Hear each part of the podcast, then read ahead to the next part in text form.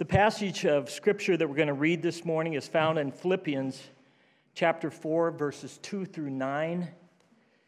Would you please uh, find that passage? Philippians chapter 4, verses 2 through, through 9. And when you find your place, would you just, out of the respect and the honor for God's word, let's stand and we'll read this together. Starting with verse 2. I urge Euodia and I urge Syntyche to live in harmony in the Lord. Indeed, true companion, I ask you also to help these women who have shared in my struggle in the cause of the gospel, together with Clement and also the rest of my fellow workers whose names are in the book of life. Rejoice in the Lord always. And again, I will say, rejoice. Let your gentle spirit be known to all men. The Lord is near. Be anxious for nothing, but in everything, by prayer and supplication and thanksgiving, let your request be made known to God, and the peace of God which surpasses all comprehension, will guard your hearts and your minds in Christ Jesus. Finally, brethren, whatever is true, whatever is honorable, whatever is right, whatever is pure, whatever is lovely, whatever is of good repute, if there is any excellence, and if anything worthy of praise, dwell on these things. The things you have learned and received and heard and seen in me, practice these things, and the God of peace will be with you. You may be seated.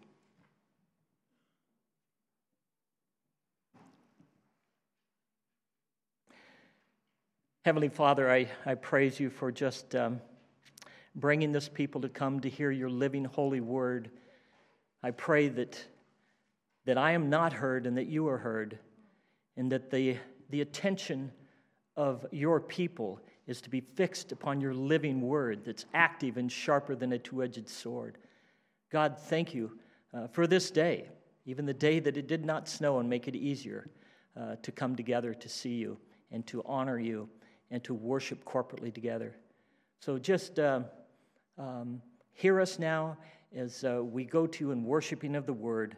We just pray your presence in this and that you get the glory in your holy name. Amen.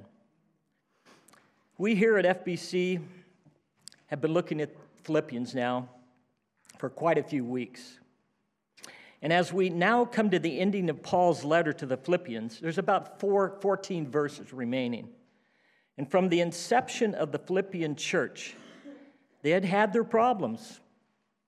The members were desperately poor, very poor Roman small community, so much so that Paul was moved by their size of their monetary contribution to their poor brothers and sisters in Jerusalem. And like Paul, they were being persecuted for the proclamation of the gospel. And worse yet, they were being attacked by false teachers. And on top of it all, uh, on top of it all there's a feud between two prominent women in the church threatening to shatter their unity. Yet, despite the circumstances of both writer and recipients, joy permeates the Philippian church so much so that this book is referred to as the epistle of joy. So, as we carefully study and meditate upon these teachings and the application of its principles, we will learn the secret of having joy and peace and contentment in every, er, every circumstance of life. Uh, if you look at verse 11 in the same chapter, would you follow along with me as I read this? This is where Paul was. This is how he felt. He said, Not that I speak from want, for I've learned to be content in whatever circumstance I'm in. I know how to get along with humble means and also know how to live in prosperity. And in every circumstance, I have learned the secret of being filled and going hungry, both of having abundance and suffering need. I can do all things through him who strengthens me. What an attitude. Isn't that the way to live? I can do all things through Christ who strengthens me. He held onto these powerful uh, concepts. Okay, the main theme of the letter is a call to two primary attributes unity and divine joy. Unity and divine joy. You're going to hear this repeated over and over so it drives and brands itself onto our brains. The first point unity. Unity in the church equals spiritual stability. Let's read verse 2. I urge Euodia and I urge Syntyche to live in harmony in the Lord. Paul gets right to the point. He names the two women caught up in a factious conflict, threatening the joy and the unity of the Philippian church. For a healthy church to flourish in unity, to be a light in a dark world, it must be vigilant in ministering to one another and to be a source of confidence and encouragement. Unity must be pursued. The church is called to shepherd the flock through the leadership of the elders and the deacons, and profoundly important, the gifting of the people in the con- congregation the heads, the eyes, the feet, and the arms that support and drive and give us a visible um, stance in the Lord. Uh, they are to stand firm courageously, to uphold sound biblical doctrines in unity. The scripture says, Therefore, if there is any encouragement in Christ, if there is any consolation of love, if there is any fellowship of the Spirit, if any affection and compassion, make my joy complete by being in the same mind, maintaining the same love, united in spirit, intent on one purpose. Paul was in prison 1,300 miles away in Rome, Italy, all the way over to Europe. Just amazes me that he had such good contact from such a great distance. Um, and, and, and when he heard of this, this great threat that was undermining the church's unity with these two bickering women, it's just it's fascinating that in prison he picked up on that and was very concerned about the health of the church. In, uh, in uh, the second verse of chapter 4, he begins with, you can look at it there with me, I urge Euodia and I urge Syntyche to live in harmony in the Lord. He uses a double emphasis here to show his great concern. He didn't say it once, he drove it home twice. He says, I find it amazing that Paul heard of these factious women from such a great distance, from Rome to Europe, and the potential threat of uh, destabilizing the church. Their divisive disunity had the potential of destroying the church's testimony. Paul pleaded with them in a double urgency I urge, I urge. It's interesting to note these two women were prominent church members. Verse 3.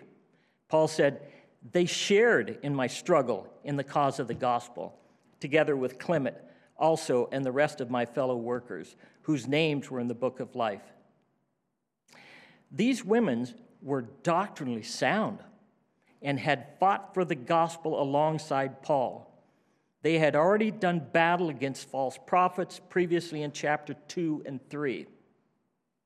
So Paul's asking two trusted elders gently to go and plead with these women to live in harmony in the Lord.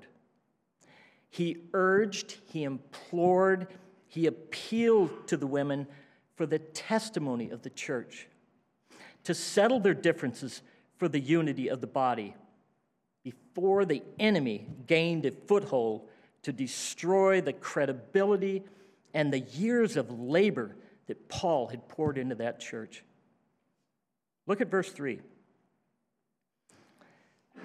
There's, there's very little known about Paul's true companion mentioned in verse 3. Um, let's, let's read it there. Indeed, true companion, I ask you also to help these women who have shared my struggle in the cause of the gospel, together with Clement and also with the rest of my fellow workers whose names are in the book of life. Very little is known about Paul's true companion mentioned in this verse. Uh, companion means yoke fellow. The Greek word is sousagus.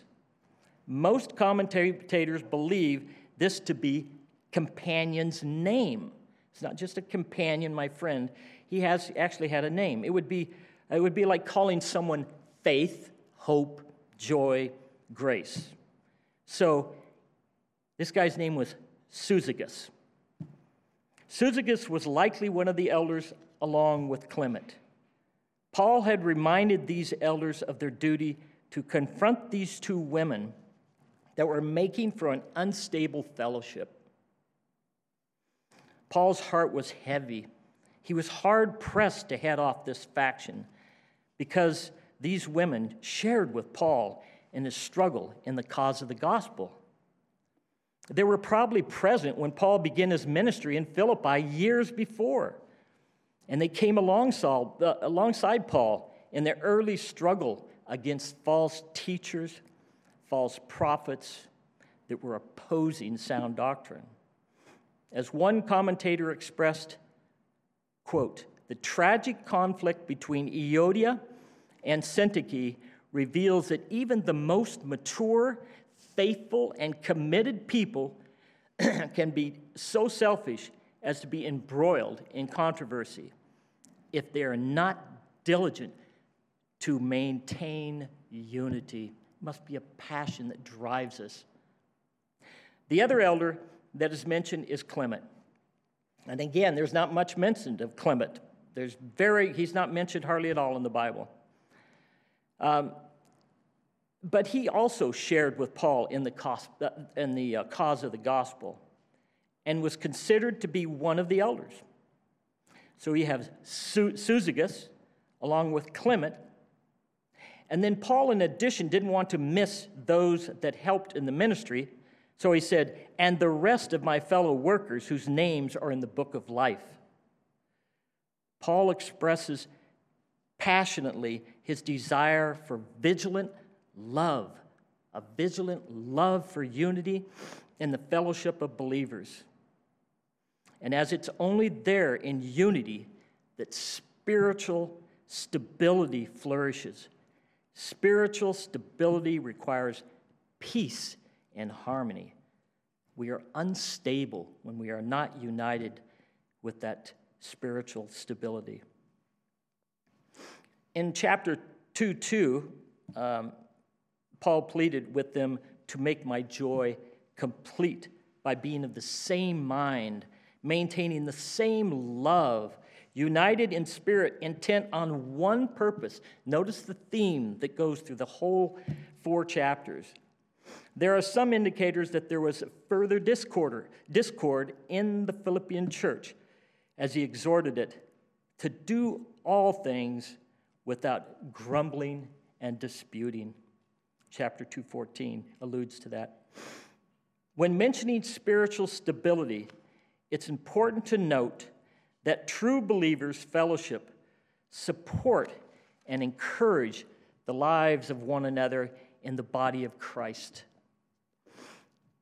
This maintains spiritual stability. The overall strength of the fellowship becomes the strength of the individual.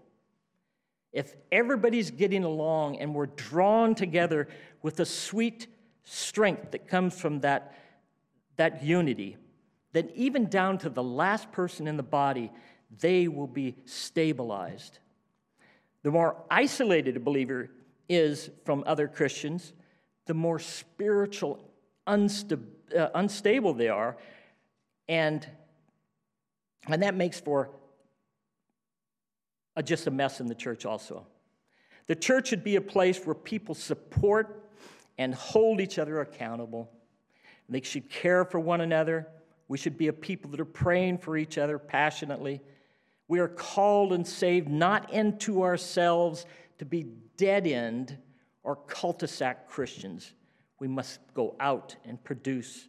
We are called into one body of Christ to corporately thrive as we preach the word, to be ready in season and out, to reprove, to rebuke, exhort with great patience and instruction. 2 Timothy.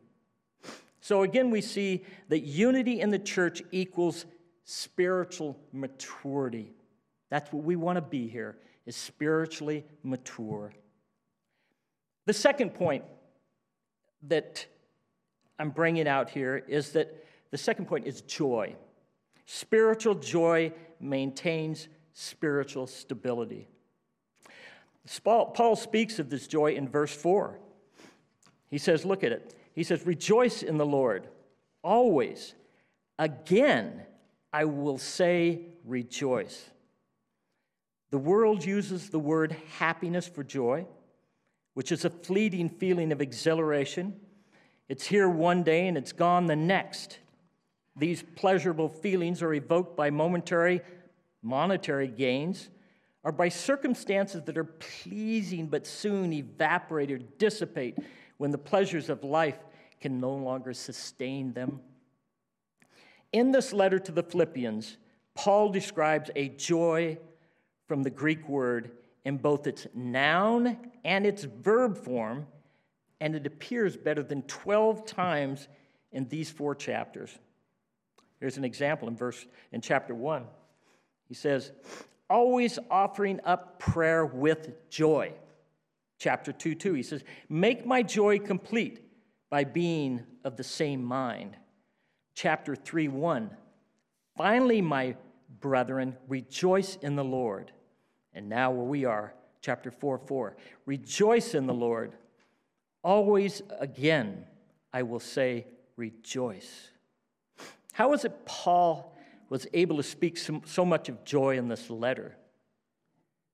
The scriptures say he was in prison in Rome when he wrote this letter.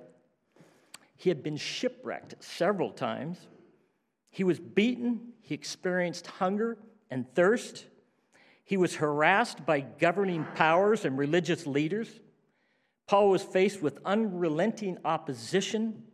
His oppressors assaulted him physically and verbally and on many occasions they tried to kill him. He was forced to flee from one city to the next. He was stoned and left for dead. His friends at night actually lowered him in a basket so he could escape out the back door. His preaching incited riots and mobs. He was ridiculed by Greek philosophers. Paul made claims that he was, get this one, he made claims that he was bound in the Spirit on his way to Jerusalem, not knowing what would happen to him there, except that the Holy Spirit would solemnly testify to him in every city, saying that bonds and afflictions awaited him. Can you imagine going from one town to the next, knowing the trouble that's coming? As Paul wrote Philippians, he was in his fourth year of Roman custody he was awaiting Emperor Nero's final decision in his case. And Paul is saying, Rejoice in the Lord. How is that? It's supernatural, but it's attainable. We can be there with that. How about you? How about me? How do people see us? How does the world look at us? How do we respond when people ask us how we're doing? Do they see joy in our lives? or gloom and doom in our faces, do we look any different? Woe is me! We who have been redeemed have hope in glory. Surely we should reflect some divine joy. As we look at Paul's life and the circumstances, he found joy and could say, Rejoice in the Lord. Do we find ourselves responding like the Philippian church, a church full of self pity? How about Epaphroditus, Paul's fellow worker in the Lord? They were great buddies. He came close to death. Paul bore that grief on his behalf. And Paul thanked that he did not have sorrow upon sorrow at the life threatening health of his beloved co worker. Can you imagine having a co worker that you're going through heavy persecutions and he may lose his life? Someone you've walked with for many years. But Paul was still able to speak of an unshakable joy that he experienced in all of his adverse conditions. Afflictions did not impact his supernatural joy. Yet, despite the circumstances Paul and the church were facing, there was a divine joy and unity that God's Spirit was bringing to the forefront of the Philippians through Paul's instruction and the people's obedience. The joy that Paul was experiencing and expressing to the church was supernatural joy and a divine joy. It was not based upon earthly comforts and pleasures. Uh, in verse 4, why did Paul say, rejoice? If you look at it there, he says, rejoice in the Lord. He could have just said, rejoice and be filled with joy. But no, he said, rejoice in the Lord. A.W. Tozer makes this observation quote, the most important thing about any man is what he thinks about God, end quote. If we have a low view of God and not an elevated view of him, we will have an unhealthy concept of his, of his shepherding care and provisions in our lives. Spiritual stability is directly related to how a person thinks about God. We cannot simply rejoice. It's in Him, it's in Him, knowing Him, that we can rejoice. The more you know God, the more you will be able to rejoice in the Lord. Intimately acquainting yourself with Him, watching Him deal your life through in ways that you never thought would happen. The scriptures teach that the starting point for knowing God is in keeping his commandments. The Bible says, By this we know we have come to know him if we keep his commandments. 1 John 2 3. John continues to say, The one who says, I have come to know him and does not keep his commandments is a liar, and the truth is not in him.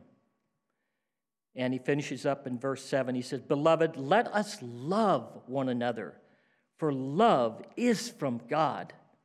And everyone who loves is born of God and knows God. When God reveals his character by his Spirit through the scriptures, we are more inclined to trust in his faithfulness in our lives. We, we begin to embrace scriptures like 2 Corinthians 4 8 through 9, uh, 10 when you go through affliction and troubles. We are afflicted in every way, but not crushed. We're perplexed, but not despairing. We're persecuted, but we're not forsaken. We may be struck down, but we're not destroyed. Always carrying about in the body the dying of Jesus, so that the life of Jesus also may be manifested in our body. Knowing God more fully cultivates deep, trusting convictions that matures us to the ability to rejoice in the Lord. In Philippians 1:21 Paul said, "For me to live is Christ and to die is to gain." That's the perspective that we need to have. he was able to say with confidence that nothing could separate him from the deep joy that was found in the Lord. Now back to Philippians chapter 4, verse 4. At the beginning of verse 4, Paul says, Rejoice in the Lord. And then he says, Always. Think about the implications of rejoicing in the Lord always. I can rejoice in the Lord when things are going smooth. How about you? He could have just said, Rejoice in the Lord when convenient, rejoice in the Lord when things are under control, rejoice in the Lord when things are going smoothly. But no, he said, Rejoice in the Lord always, all of the time, on all occasions, forever, continually, incessantly, night and day, unfailing, no end, etc. Trust in the Lord always. Through the coronavirus chaos, through government instability and injustices, through confusions, through sickness, through hindrances and difficulties, as true believers in Christ, we are called to consider it all joy when we encounter various trials and difficulties. James 1 2. The Spirit of God enables spiritual stability. We've got to be dependent upon calling upon the Spirit of God to stabilize us, stabilize us spiritually. Now let's look at verse 5. Look at the first part of the verse that says, Let your gentle spirit be known to all men. The Greek word for gentle spirit has a deeper and richer meaning than the English language is able to convey. It's the idea of having gracious humility. Exercising a gentle spirit, it actually subdues a focus on self, on self-love self esteem, self fulfillment that only leads to a greater instability and anxiety in the church. Those whose focus is not on themselves, they cannot be knocked off balance by injustice and unfair treatment. They can say with Paul, I've learned to be content in whatever circumstance I'm in. Spiritual stability belongs to the graciously humble. Exercising gentleness is being obedient to Paul's exhortation to the Galatians in uh, Galatians 5, chapter, 20, uh, chapter 5, verse 22 and 23. Remember the fruit of the Spirit? Watch for this love, joy, peace, patience, kindness, goodness, faithfulness. Here it comes gentleness and self control.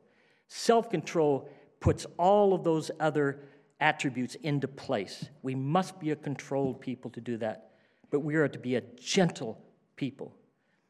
Paul was dealing with more ongoing disputes. There was dissensions and factions in the church. He said to the Galatians, he exhorted them, walk by the Spirit, and you will not carry out the deeds of the flesh. And now at the end of verse 5, Paul emphasizes the Lord is near. Some believe that the Lord is near is an eschatological reference, uh, referring to Christ's second coming, that he could return at any time, any moment.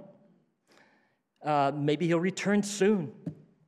But more likely, the Greek word ingus, if I'm pronouncing that right, they're closely knit together. The Lord is near us, we're closely knit with Him together. In Psalms 139, says, O Lord, you have searched me, you have known me. You know when I sit down and rise up. See the intimacy there? You understand my thought from afar. You scrutinize my path and, and my lying down and are intimately acquainted with all my ways. Even before there's a word on my tongue, behold, O Lord, you already know it. And then in Psalms 119, he says, Lord, you are near. O Lord, all your commandments are true. In Psalms 145, 18, David says, The Lord is near to all who call upon him, to all who call upon him in truth. We have a God that is intimately acquainted with us, and He knows us perfectly. We can call Him Abba, Abba, Daddy, Father. We, are, we, have been, uh, we have been adopted into His kingdom. We own everything He owns. It's an intimate call, that Abba, Daddy. We need to draw near to the fact that He will help us to live in harmony with one another, people, and be a people that will rejoice in the Lord always. We're then compelled to practice being gentle to one another in the Spirit because the Lord is near. He's near us. As we take verse 6 next, it's just going to blend right into verse 7. So it starts with verse 6 Be anxious for nothing. People that are deeply committed to entrusting their lives into the care of a loving, sovereign God are not an anxious people.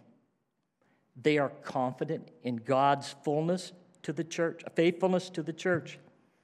Charles Spurgeon says, quote, anxious cares are numerous, and therefore let your prayers be as numerous. Turn everything that is a care into prayer. And then he says, Let your cares drive you to God, and I shall not mind if you have many of them, if each one leads you to prayer. If every threat makes you lean more on the beloved, it will be a benefit. Isn't that rich? Let's be brutally honest. How are you doing in your prayer lives? Are you praying, people? Do you pray in private? Man, that's hard for me. Do you pray constantly when you're driving down the road, when you're in your work? What does that look like? Do you pray corporately? Do you come together with the people, wrapping your arms around them, and pray over the church and pray that God would humble us and we'd be a people that would respond to Him uh, with great adoration? Prayer may be the most difficult Christian discipline. I mean, look at the disciples. In, in Luke 11 1, the disciples said, Lord, teach us to pray. I mean, you would think they'd had it figured out after being with Jesus for three years. And then Jesus in Gethsemane, he asked his disciples as he's going into the garden, he needed their encouraging prayer. He said, Could you not keep watch with me for one hour? Keep watching and praying that you may not fall into temptation. Matthew 12, 41. So in verse uh, 7, a praying people are emotionally at peace, a spiritually stable people. Paul says if we pray and make our requests known to God, He will give us a peace that surpasses all comprehension. It will actually guard our hearts and our minds and there's no greater comfort than to have our minds guarded in Christ Jesus through faithful prayers of supplications and thanksgiving. When Paul was speaking to the Thessalonians in his first letter, he was dealing he was dealing with the faint-hearted. They were weak, and to those that were even repaying evil to one another, that were not living in harmony and he exhorted them to rejoice always, pray without ceasing, and in everything give thanks, because it's God's will. We were studying something in Bible study the other day, and, and the Thessalonian church, at the time he made these comments, was a very young church, maybe months old. They didn't even have elders in place at that time. So, those are profound statements that he was warning uh, the church at Thessalonica. So, as we look again, as verse 8, Paul says, Finally, brethren, verse 8, finally, brethren, whatever is true, whatever is honorable, whatever is right, whatever is pure, whatever is lovely, whatever, whatever is of good repute, if there is any excellence, and if anything worthy of praise, dwell on these things. The first word in this verse, which says finally indicates Paul he's arriving at the sum of his teaching on spiritual stability. He wants to bring together all that he has said so far, and he wants to brand these truths into the minds of the Philippians by saying, Dwell on these things. Where is the mindset? The Greek word for dwell on is logizomai. This is fun. And the word means to evaluate, to consider, or calculate with great conviction, dwell on. That's where the mind should stay and be. It calls for habitual discipline of the mind to set all thoughts on the spiritual virtues. Where we allow the, where we allow the mind to dwell determines who we are. As a man thinks, so he is. We live in a society filled with wrong thinking, that it, it, it leads to it, it leads to anxiousness in this society, fearful thoughts. The mind sinfully dwells on self pleasures, self exaltations. And Paul is using the word logizomai, dwell on, to admonish the church to be disciplined in biblical thoughts, thoughts that grow the believer to maturity, so that every man may be complete in Christ. And Paul was deeply driven for the church to have its mind dwell on right thinking, wasn't he? He wanted to be right thinking, pure thinking, life transforming thoughts.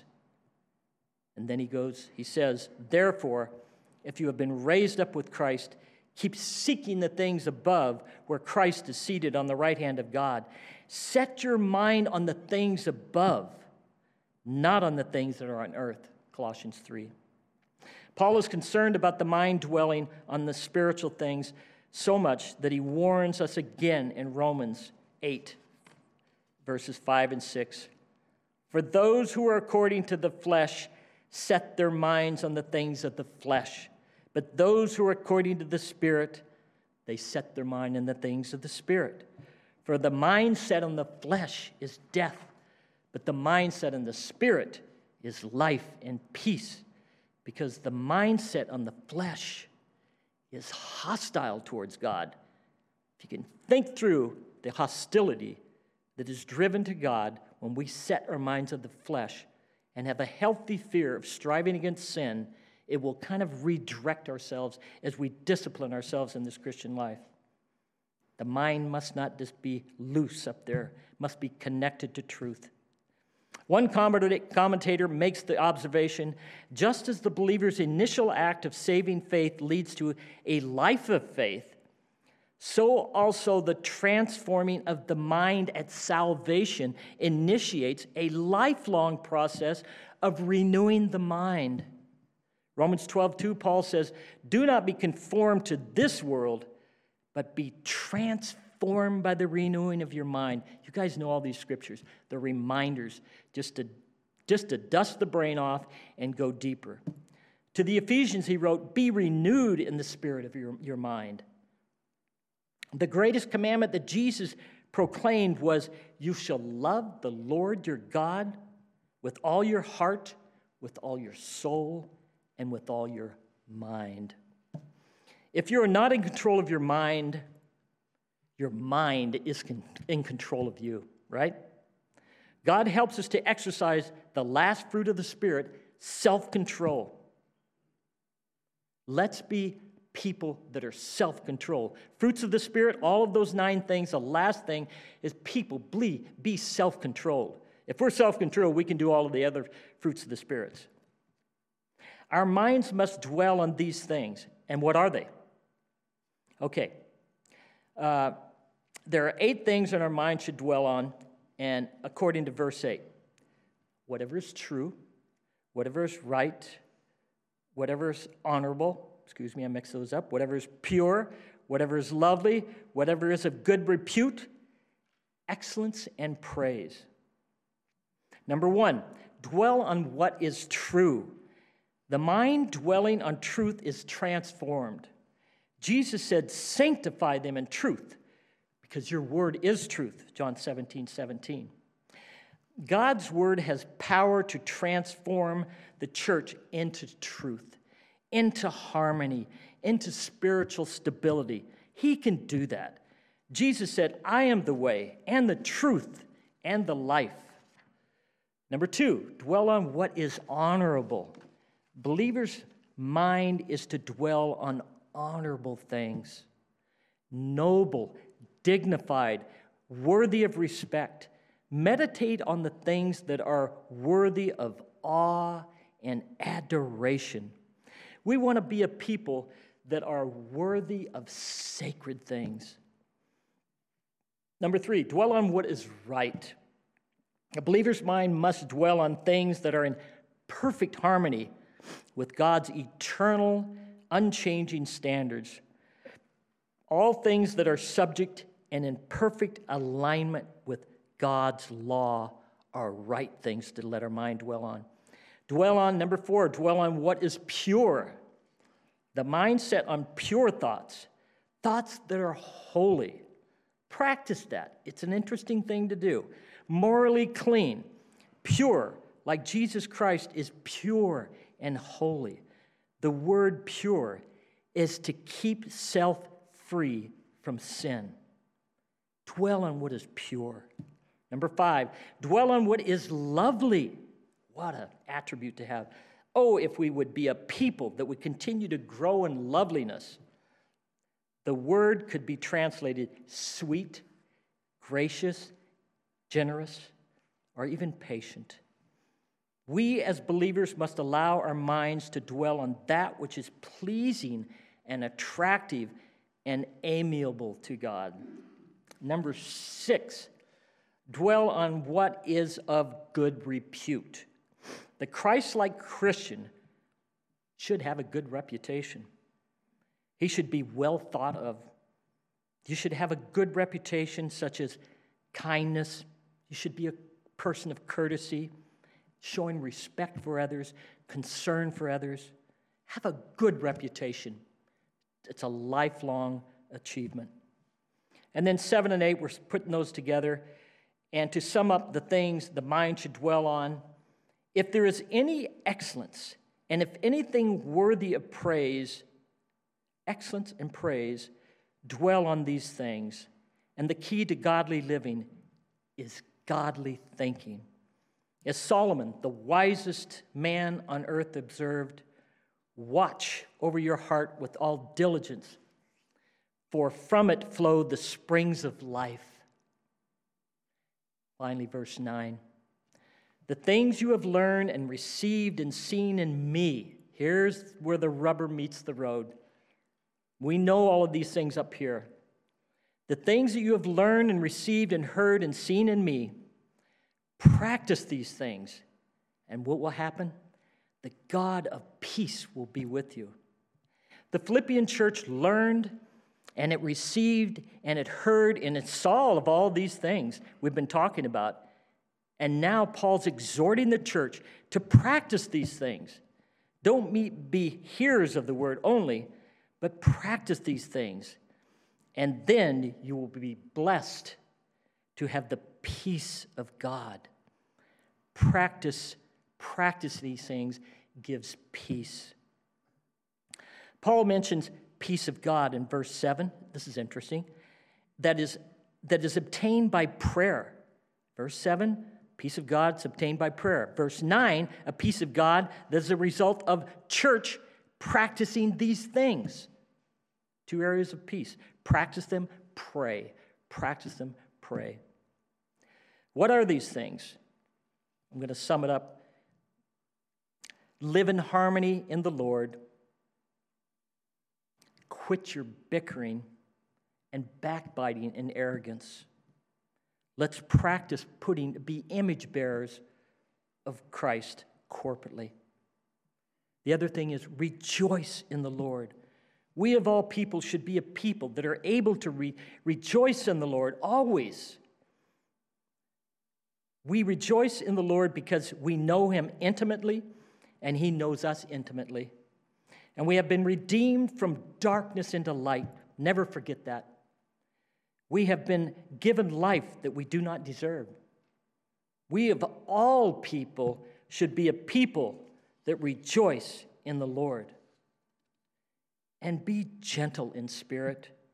Exercise a spirit of gentleness that is known throughout all your relationships. In the Beatitudes, Jesus said, Remember this?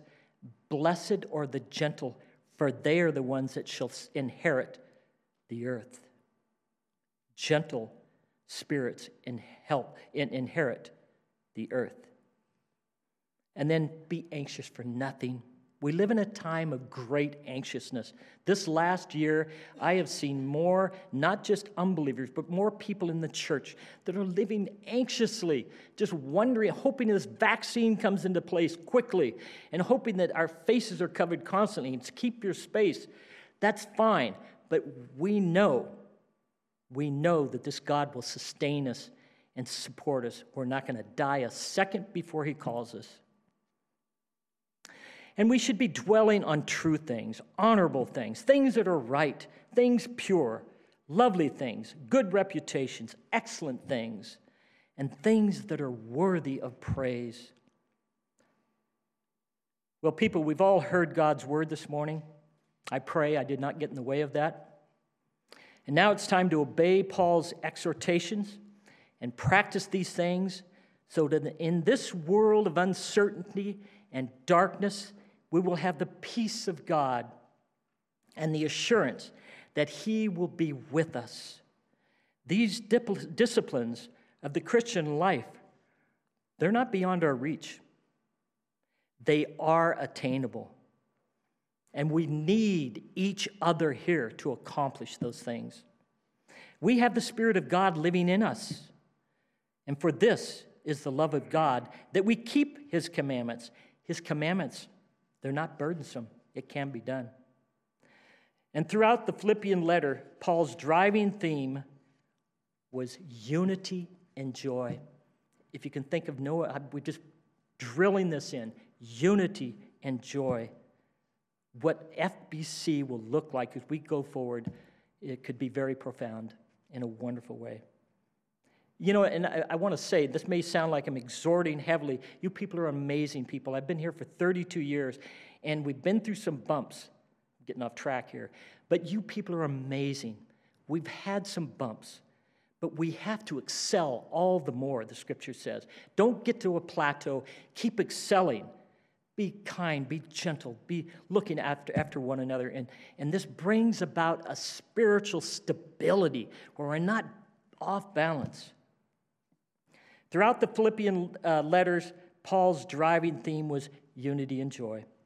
We now are living in a post Christian generation where every man does what's right in his own eyes, and every gender identity is being redefined, and even gender identity is being redefined by politicians. The morals and the ethics of societies worldwide have deteriorated to the definitions defined by Paul. We, we deteriorated to the place that Paul is talking about in Romans 1. Remember it? The suppression of truth. They knew God, but would not honor him. Therefore, God gave them over in the lust of their hearts. Christ and the apostles lived in a very dark, perverted, and a God hating world. And yet they were to consider it all joy when they encountered these various trials. We aren't quite there yet, but we're heading in that direction. We are experiencing an anti God society that is unprecedented in U.S. history. Yet God is sovereignly in control and has commanded us to be different because we better be different. We are commanded to walk in the light. We are commanded to be bearers of the gospel and to do so peacefully and passionately. If we are to navigate ourselves through the coronavirus chaos, other unmentioned godless acts, we must pray for a revival in the heart of the church. It starts with us un- individually. Starts there. Where's my mind? Where's my heart? Am I a fearful person? Am I an anxious person? It starts there. God, revive us here. In chapter 4, to the Philippian church, Paul has called the church corporately to continuously, to continuously be devoted to the apostles' teaching, fellowship, breaking of bread, and prayer. Foundation. If you pull the foundation out from this, under this building, it will crumble. You can't get away from foundations. The closer and the more frequently the church body, Christ's bride, comes together to engage in selfless ministry, the more it will be united in love and be spiritually stable. Chris, Chris uh, Mullins and Ashley, he may be standing here uh, for the future of uh, FBC. I uh, just pray that we would be a people that would practice these things, that we'd be a people that come alongside, that we'd go the distance. The Lord is coming soon, and we want to be a healthy church that is spiritually stable. We'll know who's going to be sta- standing here in about an hour. Turn to uh, 1 Thessalonians 5.12, and we'll close with this passage, please. 1 Thessalonians chapter 5, 12 through 18.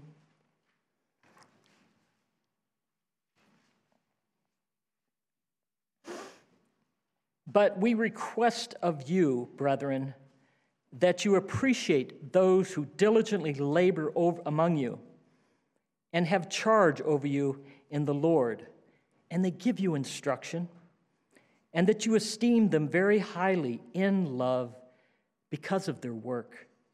Live in peace with one another.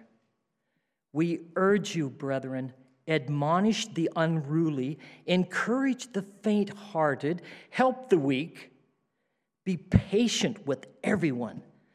See that no one repays another with evil for evil, but always seeking after that which is good for one another and for all people. Rejoice always, pray without ceasing, in everything give thanks, for this is God's will for you in Christ Jesus. Let's pray. Our Father, you are in heaven, and your name is holy above all other names. And you promise your kingdom is coming. God, your will be done on earth as it is in heaven. Amen.